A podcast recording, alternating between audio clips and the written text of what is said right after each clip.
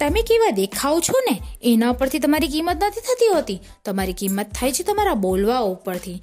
તો આજે હું એવી જ એક વાર્તા તમારી સામે લઈને આવી છું. એક હતો રાજા ચેનલ પર. એક રાજા હતો. એના દરબારમાં એક રમકડાવાળો વ્યક્તિ આવે છે. અને એ પોતાના ઘણા બધા રમકડા સાથે લઈને આવ્યો હોય છે. પણ એનો દાવો શું હોય છે તમને ખબર છે? એનું કેવું એમ હોય છે કે હું એવા રમકડા લઈને આવ્યો છું કે જેવા તમે ક્યારેય નહીં જોયા હોય. તો રાજાને થાય છે, મેં કોઈ રમકડા ના જોયા હોય એવું બને જ નહીં ને. તેમ છતાં પણ પેલો વ્યક્તિ હાથ જોડીને કહે છે કે, રાજાજી, તમે એક વખત જોઈ લો કે કેવા છે. પછી આપ જ નક્કી કરજો. તો રાજાજી કહે છે કે, સારું. મને બતાવો તમે એવા રમકડા. અને પછી એ રમકડાવાળો ત્રણ પૂતળા કાઢે છે અને કહે છે કે, આ પહેલા પૂતળાની કિંમત છે હજાર મોહર. બીજા પૂતળાની કિંમત છે સો મોહર. અને આજે ત્રીજો પૂજ્ય પૂતળું છે ને, એની કિંમત છે માત્ર એક મોહર. તો રાજાને વિચાર થાય છે કે આવું કેમ? તો તે એના મંત્રીને કહે છે કે આનો ભેદ તું જ તપાસ કર કે કેમ આવું છે. અને પછી તો એ મંત્રી પોતે જાય છે. એ પૂતળાઓનું નિરીક્ષણ કરે છે. અને પછી થોડું ઘાસ મંગાવે છે. ઘાસના તણકલામાંથી એક તણકલું પહેલાં પૂતળાના કાનમાં નાખે છે. અને જ્યારે નાખે છે ને, ત્યારે સીધું પેટમાં સમાય છે. અને પછી એ પૂતળું થોડુંક મોડું હલાવે છે. થોડી વાર થાય છે, પછી બીજો પૂતળાને સેમ આ જ રીતે કે એક તણકલું એના કાનમાં નાખે છે, તો એ તણકલું તરત જ અંદર સમાયા સિવાય બીજા કાનમાંથી નીકળી જાય છે. અને આવું જ ત્રીજા પુત્ર સાથે પણ કરે છે.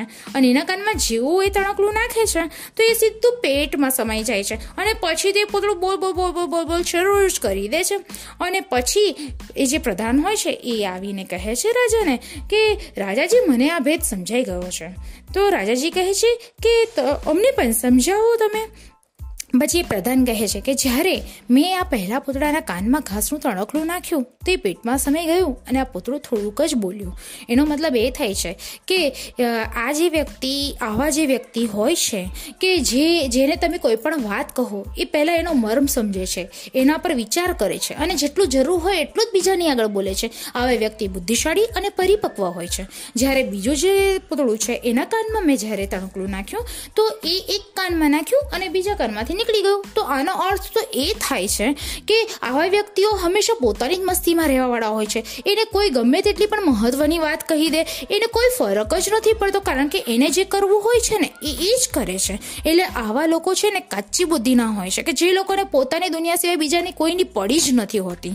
અને ત્રીજી વ્યક્તિ કે એટલે કે જે ત્રીજું પૂતળું કે જેના કાનની અંદર મેં તણખલું નાખ્યું. અને એ તણખલું છે એ એના પેટમાં ગયું અને પછી બોલવાનું એને શરૂ કરી દીધું. એટલે આ એવા વ્યક્તિ વ્યક્તિઓ છે કે હજી કોઈ એને કંઈ બોલવાનું શરૂઆત કરી આપે ને, તો એ તો હજી કોઈનું સાંભળે કે ના સાંભળે, તરત જ બોલવાનું શરૂઆત કરી દે છે. અને એટલું બધું બોલે છે, એટલું બધું બોલે છે કે સામેવાળાને બોલવાનો સમય પણ નથી આપતું. એટલે એનો મતલબ એમ થાય છે કે આવા વ્યક્તિઓને કોઈની નહીં, ખાલી પોતાને જ કહેવાની પડેલી છે.